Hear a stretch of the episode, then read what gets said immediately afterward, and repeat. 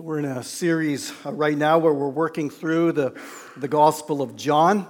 Uh, and John, in his uh, Gospel account, he tells us exactly why he is writing it. He says, I am writing this so that those who read it would have life. And, and John believed that life came through the person and work of, of the Lord Jesus Christ. And so he wanted everyone to believe in Jesus so that they might have life. And what we've seen so far in the Gospel of John is just a whole bunch of, of different people encountering Jesus and believing in him. Uh, and the trend has been that a lot of these people that Jesus have interacted with, whether it be John the Baptist or the disciples or, or some people that he healed or people that watched him perform miracles, that they would believe in him. And then at the end of chapter 6, uh, we notice something different. Jesus in chapter 6 performs this incredible miracle in front of a large crowd, and a whole bunch of people believed. And then Jesus opens his mouth, and we really didn't look at this in depth, uh, this part of the chapter, that much um, last week, and so I would encourage you to, to go back and, and read it for yourself. But Jesus then opened his mouth, and he said some things that were uncomfortable to some people. And a whole bunch of people decided that they didn't want to follow him anymore. And this is a, a trend that will now continue through the rest of the book of John and continue even to today. And that is that there are some people who, when they come face to face with Jesus, they believe. And there are some that when they come face to face with Jesus, they don't believe. And what we're going to see today is both of these things. And we're going to be in John chapter 7. If you have a Bible with you, you'll definitely uh, find it helpful to make uh, your way there. Uh, in John 7, what we're going to see is that many of the people who did not believe in Jesus didn't believe in him because he would not fit into their neat, tidy little box that they had made for him. I want to I want to read a few sentences from an article that I came across recently. Uh, the article was written a few years ago, but I only recently stumbled upon it. And the author of this article was talking about the fact that every one of us is out searching for a God. We're, we're searching for something to believe in. Whether, whether you grew up in a religious home or an irreligious home, no matter what you, you, where you grew up in, in this world, all of us are searching for something some sort of God that we can worship, that we can place our faith in, even, even if we wouldn't call it a God. And, and the author says this he says, uh, when we finally fi- find it, he says, when I finally catch sight of it, I am bedazzled by its glory, and I am moved to bow before it. These places where I behold this God, where I delight in its sheer power and dazzling splendor, are the resting places of how I see this God. I experience it in the flowers, but my friend catches sight of it at sundown on Carmel Beach. Thus, when I have finally given a name to it and have glimpsed my God, it turns out that the place in which I have seen it functions as a mirror. And when, when one looks in a mirror, it reflects back the one who is looking into it. In short, the God that bedazzles me is a mirror image of its creator a display of my desires and longings. Like my new iPhone, it is an extension of me. And see, this is how uh, in our culture we treat God, right? He is an extension of us because we're so caught up in expressive individualism that everything about us is really an extension of who we are, an extension of our personality. We want people to see who we are in our clothes uh, we want people to see who we are in our phones, in our cars, in our relationships, and in our God. We, we want people and we want to be able to control all of these things. In other words, we want to put everything into a neat, tidy little box that we have created for our world. And we expect God to live inside of that box. Uh, we, we, we, want, we want a God that agrees with us. We want a God that, that says the things that we like. And, and, and, and when we finally find that God, we go, that's Him, or that's her, or that's it, or that's them.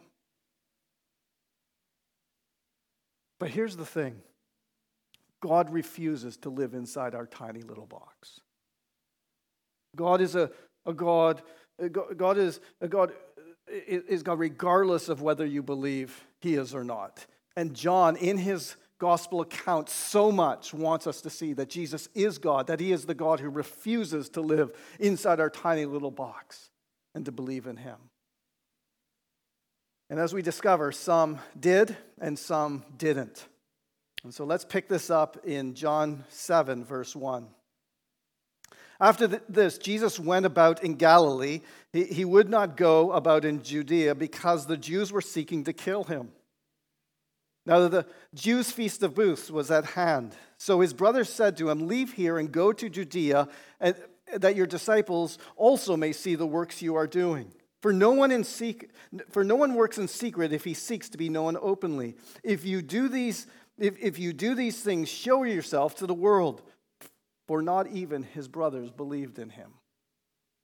So, if, if you've been with us in this series, you know that Jesus has been picking up a, a little bit of a, a, a reputation. It started with Jesus saying things like he was equal with God and, and Jesus saying things like he was the only way to eternal life and, and then performing miracles and healing people and then performing the big miracle of feeding thousands as we saw last week.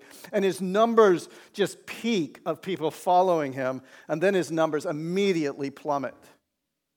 And in John 7, verse 1, we are reminded that the stakes are being raised, that the Jewish leaders are, are, are not only set against Jesus, they are actually seeking to kill him. And so he went home. He went to Galilee, which was his home region where, where he wouldn't be chased down by those who were trying to kill him. And, and, he, and he had some time to be able to just hang out with his brothers. And let's stop there for a second. Uh, these brothers that Jesus was hanging out with were his actual brothers. Uh, we don't usually think about Jesus as having actual brothers, but in Mark, there's another version of this story. Let me read it. It says, He went away from there and came to his hometown, and his disciples followed him. And on the Sabbath, he began to teach in the synagogue, and many who heard him were astonished, saying, Where did this man get those things? What is the wisdom given to him? How are such mighty works done by his hands? Is, this not, is not this the carpenter? The son of Mary and brother of James and Joseph and Judas and Simon? And are not his sisters here with us? And they took offense at him. So, so what we know is that Jesus had at least four brothers and at least two sisters. Jesus is at least the oldest of seven. And his mom Mary and his stepdad Joseph had a bunch of other kids, right? So, so Jesus had a bunch of half siblings, and he's hanging out with his brothers, and they're in Galilee, and his brothers are like, Hey, listen, Jesus, why, why don't you take this miracle show on the road? The, the big festival is, is happening up in Jerusalem. Why don't you go there, do some of your big miracles, uh, and, but, but, but, and, and do them out in the open so that everyone can see you and you can just gain a reputation? Now, what does it th- then say in verse 5? For not even his brothers believed in him. Not even those closest to Jesus believed in him. They believed in his miracles. They believed that somehow he was able to do some stuff, but they, they smirked at his claim to be the Messiah. In fact, in Mark 3.21, it tells us that, that they thought their older brother was out of his mind. Why? because he was their brother. Now, any one of you who, who has a brother, uh, I want you to um, think about your brother. And as I take a sip of tea, I want you to imagine what it'd be like if someone said that your brother is God.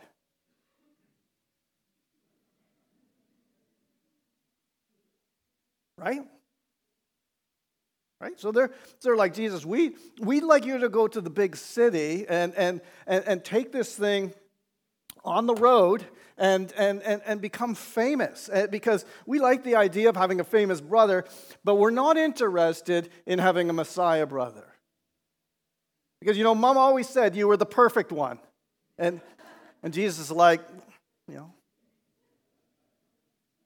But Jesus' response to them tells us a little bit more about why it is that they did not believe. Verse 6 Jesus said to them, My time has not yet come, but your time is already, always here. In other words, we're on different timetables. You guys can kind of come and go as, as you please. I'm A, being chased by the Jews that want to kill me, and B, I'm on someone else's timetable. Jesus has been telling us for six chapters now that he is on God's, the Father, God the Father's timetable, so that he does what he does, he does at the timing of God the Father. So he's like, I'm on a different, different timetable. You guys are free to move about when you want. I'm not free to move about when I want.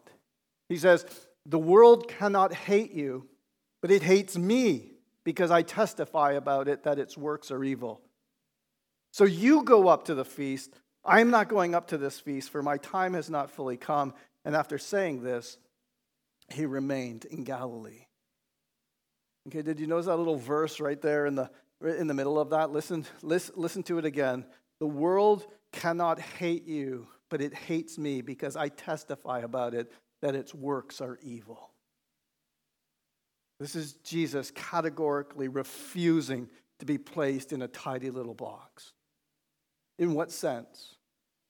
Well, because Jesus calls sin sin. What is sin? Well, sin is any failure to reflect the image of God in our nature, our attitude, or our actions. And so, any time that we are fundamentally, internally or externally unlike God is when we're sinful. And Jesus uses a stronger word than we feel comfortable with when he's describing sin evil. Jesus says when we sin, when we have a sinful nature or sinful attitudes or, or sinful actions, that is evil. And, and I just did a quick perusal through the gospel accounts, just looking for different things that Jesus called sinful. So, therefore, things that Jesus called evil. Uh, so, here's a, li- a short little list of some of the things I came across. Jesus called hypocrisy evil. And we're all like, yeah, that, that's evil, right? Like, we're like, yeah, hypocrisy is, is evil. I'm down with that. Then Jesus said, neglecting justice and mercy is evil. And I think most of us would get behind that. We're like, yeah, you should be just, you should be merciful. And Jesus said that greed is evil. And we agree with that as long as it's about other people, because the definition of greedy is the person that wants just a little more stuff than we have, right? We, we don't think we're, we're greedy, so we're like, yeah, that, you shouldn't be greedy. And then Jesus says, lying is evil. And we're like, ah, sort of, right? We're like, yeah, yeah, big lie, or when someone lies to me, totally evil. But sometimes when, you know, I've got to tell a little white lie, you know, it's better, it just makes people feel better. You, you, know, you know, it's not really that big of a deal. Jesus says it's evil. Lying is a sin, lying is evil. So is, according to Jesus, having sex with someone that you're not married to. That is evil. And now this is going contrary to our culture big time. And then Jesus ramps it up in Matthew 5. He says, if you even look at someone else you're not married to with lust in your eyes, it's just as bad as you had slept with them. That is evil, he says. So, flipping through Instagram and, and pausing a little bit, flipping through Facebook and pausing a little bit, that kind of lurking. Jesus says that is evil. Now, I know what maybe some of you are thinking. You're thinking, well, I don't agree with that. I don't believe that to be true. But do you know what else Jesus said is evil? Look it up. It's in Matthew 15. Jesus said, teaching man made ideas as if they were equal to the truth of God is also evil. Can we just admit that Jesus refuses to live in our tiny little box? Right? So Jesus called stuff out. He calls sin sin. He calls things evil that we want to do, that things that we really, really like, right? And so Jesus refuses to live in that box. And so his brothers were like, well, we, we, we, we can't really stand with you on this stuff. And so what's Jesus' response? He says, The world then cannot hate you. The world doesn't hate those who completely agree with the world. The reason Jesus was so hated was because he stood apart from the world in which he lived. Jesus' message about God's holiness, about human sin, and about our need for forgiveness, it, it, it, didn't flatter the world or massage the egos of its hearers, and he was hated for it. So Jesus says, You guys go up to the festival. I'm not going to go up to the festival because my time is not now. I'm on a different timetable than you. You guys just go ahead. Now hold on to that because in verse 10 it says, But after his brothers had gone up to the feast, then he also went up. I mean, total brother move, right? He's like, Listen, I'm, I'm on a different timetable. You guys go up. So they went up, and then he went up. But he didn't go the way they wanted. He didn't go publicly, he went privately. He snuck into the, the city quietly. And it says, then the Jews were looking for him at the feast. They, they knew he would be there somewhere, so they're, so they're looking for him and saying, Where is he? And there was such muttering about him among the people. While some said he is a good man, others said, No, he's leading the people astray. Yet for fear of the Jews, no one spoke openly of him. So while Jesus went in quietly, people around the entire city were, were muttering about them. The whole city was abuzz, and some were for him, and others were against him. And the Jewish leaders were hoping to find him, and then, boom, Jesus does go public.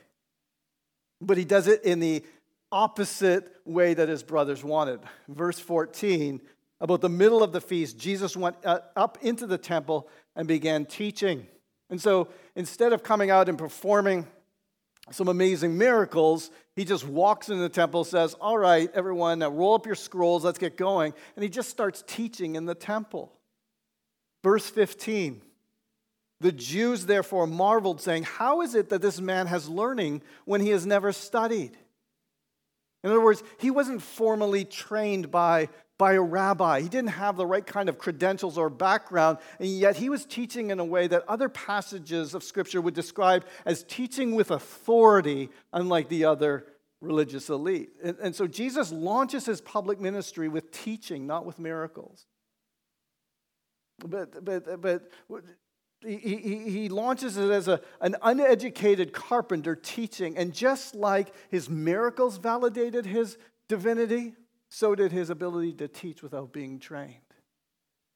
And so everyone's like, how did this man get such learning without having been taught? And in verse 16, Jesus replies, My teaching is not of my own, it comes from the one who sent me, and I speak on his authority. And this is what Jesus has been doing for six and a half chapters now, constantly pointing out the fact that he is there by the will of, the, of God the Father to do the will of, of, of, of God the Father. And he says, I'm going to call out the truth about this, about this, Father, even if, tying back to the, the last couple of verses, even if you hate me for it. And then Jesus lays down a three point sermon in one verse, verse 19. He says, Has not Moses given you the law? Yet you, that none of you keeps the law, why do you seek to kill me? It's a three point sermon. What does he, he say? You guys know the law. You guys have the law, which means you know what God's expectations are. The law is 613 specific rules given to the Jews in the Old Testament that they were supposed to obey. And if they didn't obey, there, there were severe consequences, sometimes even death, and ultimately eternal death and separation from God. And so he goes, You know the law, and you don't keep the law, and you guys are trying to kill me because you think I'm a lawbreaker? And now remember, they thought Jesus was a lawbreaker because they saw him do one specific thing. And you have to go back several chapters when Jesus healed a guy on the Sabbath. And so people looked at him and said, Well, it's great that this guy is healed and all, and, and, and we're really happy that he, you know, he couldn't walk and now he could walk. But more importantly, why'd you do it on Saturday? Because the law says that you don't do this on, a, uh, on the Sabbath. And so the Jewish leaders wanted to kill him for this. But Jesus answers them. He says, I did one work, I did this one miracle on, a, on the Sabbath, and you all marvel at it. Moses gave you circumcision, not that it was from Moses, but from the fathers, and you circumcise a man on the Sabbath. If on the Sabbath a man receives circumcision, so that the law of Moses may not be broken, are you angry with me because on the Sabbath I made a, a man's whole body well? Do not judge by appearance, but judge with right judgment. what Jesus is saying is, you guys are not being logical here. Because you know that the law, in the law, there are things that seem to not fit, right? Like, okay, you, you can't work on the Sabbath. But every Jewish boy had to be circumcised on the eighth day, which means that if the eighth day was on the Sabbath, you're okay with the rabbi performing circumcision because that's an act of worship. That's an act of the fulfillment of the law. And Jesus says, I am the ultimate fulfillment of the law. And I'm, I'm, I'm healing this guy's whole body. And I'm going to do it on the day that I want to do it, including the Sabbath, because that is an act of worship of God for me to do that. In other words, Jesus refused to live in their neat, tidy little box. Now, I'm just going to read through the rest of this chapter. We'll stop at certain points, but I just want us to hear this um, in context. Starting in verse uh, 25. Some of the people of Jerusalem therefore said, Is not this the man whom they seek to kill? And here he is speaking openly, and they say nothing to him. Can it be that the authorities really know that this is the Christ? But we know where this man comes from, and when the Christ appears, no one will know where he comes from. And so now they're trying to figure out what to do with Jesus. They're, they're trying to sort out what they know about the Messiah and what they know about Jesus, and they're trying to figure out how to make these things work. And there's even some conspiracy theorists in there. So they're going, hey, are the authorities hiding something from us? Do they know something that we don't know? And they're wrestling with this Jesus that won't fit in this tiny little box. So Jesus proclaimed as he taught in the, uh, taught in the temple, You know me and you know where I come from. So he's saying what they're thinking. You know me, and you know where I come from, but I have not come of my own accord. He who sent me is true, and him you do not know. I know him, for I come from him, and he sent me. Again and again and again, for six and a half chapters, Jesus will not be quiet about the fact that he is there for the Father's work uh, will. I came from the Father. I do nothing that the Father doesn't want me to do. I only say the things that the Father wants me to say. I mean, Jesus has been saying this again and again and again and again. And then it says, so they were seeking to arrest him, but no one laid hands on him because his hour had not yet come. I love this. They, you, want, you want to come up with a reason why something happens or does not happen? This is the reason. God didn't want it to happen yet. In fact, that's a good little framework for, for our life, isn't it? Like, like, why hasn't this happened yet? Or why did this happen to me? Why didn't this happen to me? God's in control. The reason they didn't arrest Jesus wasn't because they couldn't find him, you know, couldn't find handcuffs big enough. It, it was because God was not ready for it yet. His time had not yet come. Yet many of the people believed in him. They said, When the Christ appears, will he do more signs than, than this man has done? I love that. They're essentially saying, if this, if this guy ain't the Messiah, who is? The Pharisees heard the crowd muttering these things about him, and the chief priests and Pharisees sent officers to arrest them. So they're like, enough is enough. It's, it's, it's time to stop this. And Jesus then said, I will be with you a little longer, and then I'm going to him who sent me. You will seek me and you will not find me. Where I am, you cannot come. And the Jews said to one another, Where does this man intend to go that we will not find him? Does he intend to go to the dispersion among the Greeks and teach the Greeks? What does he mean by saying, You will seek me and you will not find me? And where I am, you cannot come. See, we have the advantage of, of looking back over 2,000 years of church history to know what Jesus was talking about. When Jesus says, I'm going away to a place that you cannot come, he's not saying, I'm dodging the arrest. He's not saying, I'm going to go and teach the Greeks. What he's saying is that after living the sinless life that we can't live, perfectly fulfilling all 613 laws of the Old Testament, that Jesus would die on a cross and, and, and, and, and have the entire sins of all of us who have failed to follow God. All of us who have sinned, all of, us, all of us who do evil things are poured out on Jesus on the cross. And, and, and, and that when he died, and conquered sin, Satan, and death, and then was buried, and then on the third day rose again and ascended to the right hand of God the Father, where he sits and advocates for those who believe in him. And he says, You're not going to just be able to come in and just traipse into the throne room where I am with God. Now, does that mean that we can never join him? No, to the contrary. He says, verse 37, he says, On the last day of the feast, the great day, Jesus stood up and cried out. So there's an intensity uh, to his preaching that is increasing. He's saying, If anyone thirsts, let him come to me.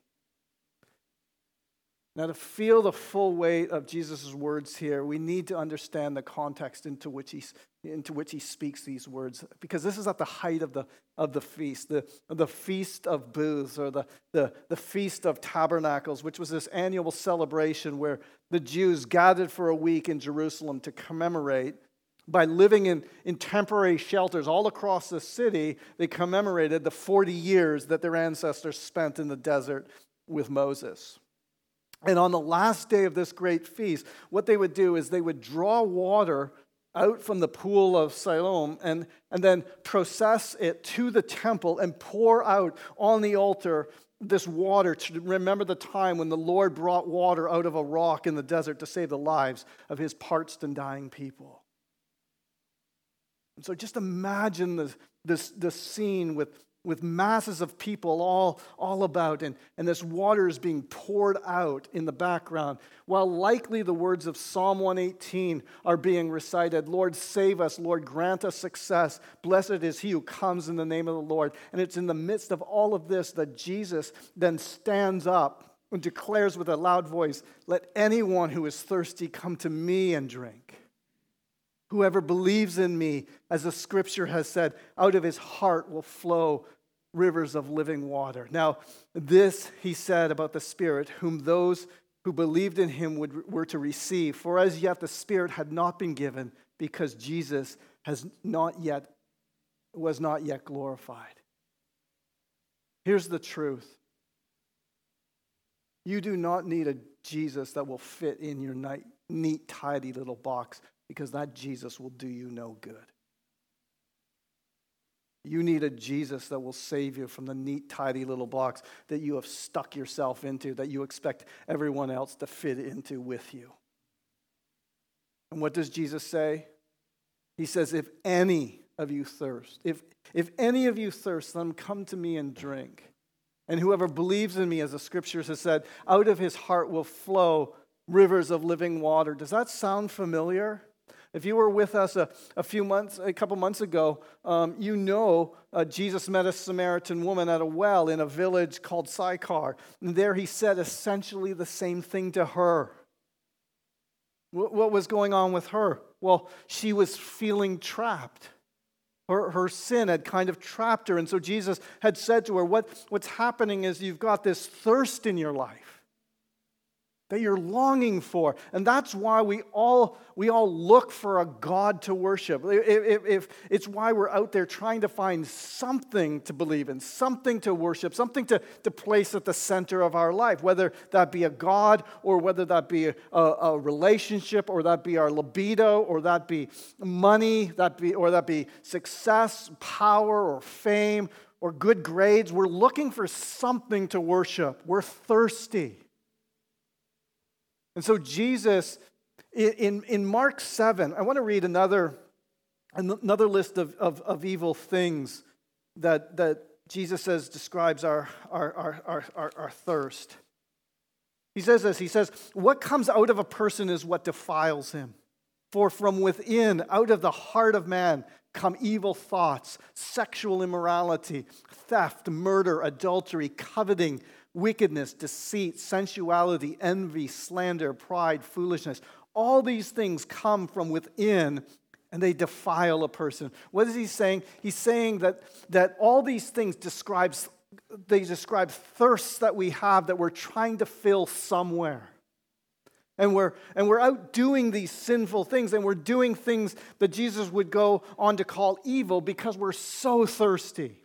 And the problem is our, our, heart. It's, it's a heart issue. What we want is the problem. And so our sex life becomes the center of our life, or our envy of other people becomes the burning desire within us, or pride becomes all that, all that feeds our life. And, and, and, and when these things are more important than anything else, we're, we're, we're, we're just betraying our thirst. And Jesus says, When you're thirsty, come to me, believe in me and I will give you the Holy Spirit, which is God Himself, to live inside of you so that your heart will flow, from your heart will flow rivers of living water. And, and, and what He'll do is He will change you from the inside out. Listen, Jesus invites thirsty people to come to Him and drink. And when we hear that invitation to come and drink, you know, maybe we don't really feel the full weight of it because we're so spoiled by by our unlimited source and selection of things to drink. But when Jesus says he'll give the thirsty water, remember that he's saying it on a final, the final day of the feast that commemorates a time in Israel's history when they were stuck in the desert. And those who are thirsty in a desert are dying. Because in a desert, water means life. In a desert, if you're thirsty, you're dying. And so Jesus is inviting the dying to come to him for life. The, the one in the desert with his strength fading, struggling to go on, he hears the promise of water and he knows that this is his only hope. And look at what Jesus promises. Not only will he give you a drink to quench your thirst, but he will put a river of water in your heart. To those in a desert, a cup of water is great, but a, but a river changes their lives. It guarantees life. It is the source of unending life, and the, and the Spirit will be a river of water inside of you, and no desert or drought can ever cause it to run dry. Water to the thirsty, life to the dying. Jesus is all of this and more. And he makes that declaration to the crowd. Verse 40. When they heard these words, some of the people said, This really is the prophet. Others said, This is the Christ. But some said, Is the Christ to come from Galilee? Has not the scripture said that, that the Christ comes from the offspring of David and comes from Bethlehem, the village where David was? What they don't know is what we know, is the Christmas story that Jesus was born in Bethlehem, but then under persecution, he and his family had to flee down to Egypt. But then when they came back from Egypt, they settled then in, in, in Galilee, and that's where he grew up. But they were all like, well, the Messiah has got to come from Bethlehem Bethlehem. He can't come from Galilee. And so it says there was division among the people over him. And people were divided over Jesus. People always are. People are always divided over Jesus. Some of them wanted to arrest him, but no one laid hands on him. The officers then came to the chief priests and Pharisees, who said to them, Why did you not bring him? So the officers come back. They're supposed to arrest Jesus. They didn't arrest Jesus. They come back empty handed. Like, like, did he dodge you? And the officers answered, No one ever spoke like this man. That was his words. He, we, we couldn't arrest him. The Pharisees answered them, Have you also been deceived? Have any of the authorities or the Pharisees believed in him? In other words, we've got this figured out. You don't. But this crowd that does not know the law is accursed. I mean, you see the elitism? We know, they don't know. Nobody else knows, just the religious leaders know. Nicodemus, who had gone to him before and who was one of them, said to them, Remember Nicodemus, if you were here uh, a couple of months ago, uh, you remember that this is the guy that they sent to go hang out with Jesus to find out if Jesus was legit or not. And this guy says this Does our law judge a man without first giving him a hearing and learning what he does? They replied, Are you from Galilee too? Search and see that no prophet arises from Galilee. Now, their response aside, I, I, think, I think Nicodemus gives us some pretty good advice here. And that is don't write Jesus off before hearing him out. See, there are many people who, when they're searching for a God, they're looking for one that fits in the tiny little box that they have created. But let me ask you the sort of obvious, but sometimes we miss it question. What if we've crea- what we've created isn't who God actually is? What if there is a God who really is holy, and who does call sin evil. What if Jesus is real? What if Jesus actually is who he says he is, and he won't live inside that neat, tidy little box that we've created? Remember Jesus' brothers? I mean, whatever happened to those guys? Well, we don't know what happened to all of them, but we know what happened to two of them. We know what happened to his brother James and to his brother Jude. His brothers James and his brother Jude, we know what that they ultimately end up following Jesus because if you flip open you know uh, your Bible, um, you're going to find two letters that they wrote. One is called the book of James. One is called the book of, of Jude. They were written by Jesus' half brothers. At some point, those closest to him finally figured out, oh my goodness, he really is the Messiah. My big brother is God. And he moved from being just this, this, this big brother to being their personal savior. I, I don't know what you think about Jesus this morning, but would you at least hear him out? Would you hear him out? Would you listen to his claims? Would you set aside any pre- preconceived ideas of who Jesus is? Because it's possible that he's the Savior that you're looking for. So hear him out, believe in him, instead of trying to stuff him into your tiny little box. Let's pray. Heavenly Father, we thank you for Jesus, for who he actually is. Thank you for his existence, that, um, and, and, and, that his works and who he is and what he does um, doesn't depend on us. And so we pray that you would make him more and more clear uh, to us. Through the power of your word and through the power of the Spirit, would you make Jesus more and more known in our hearts that we would believe in him so that we might have eternal life? So that from our hearts would flow rivers of living water. And we pray this in Jesus' name alone. Amen.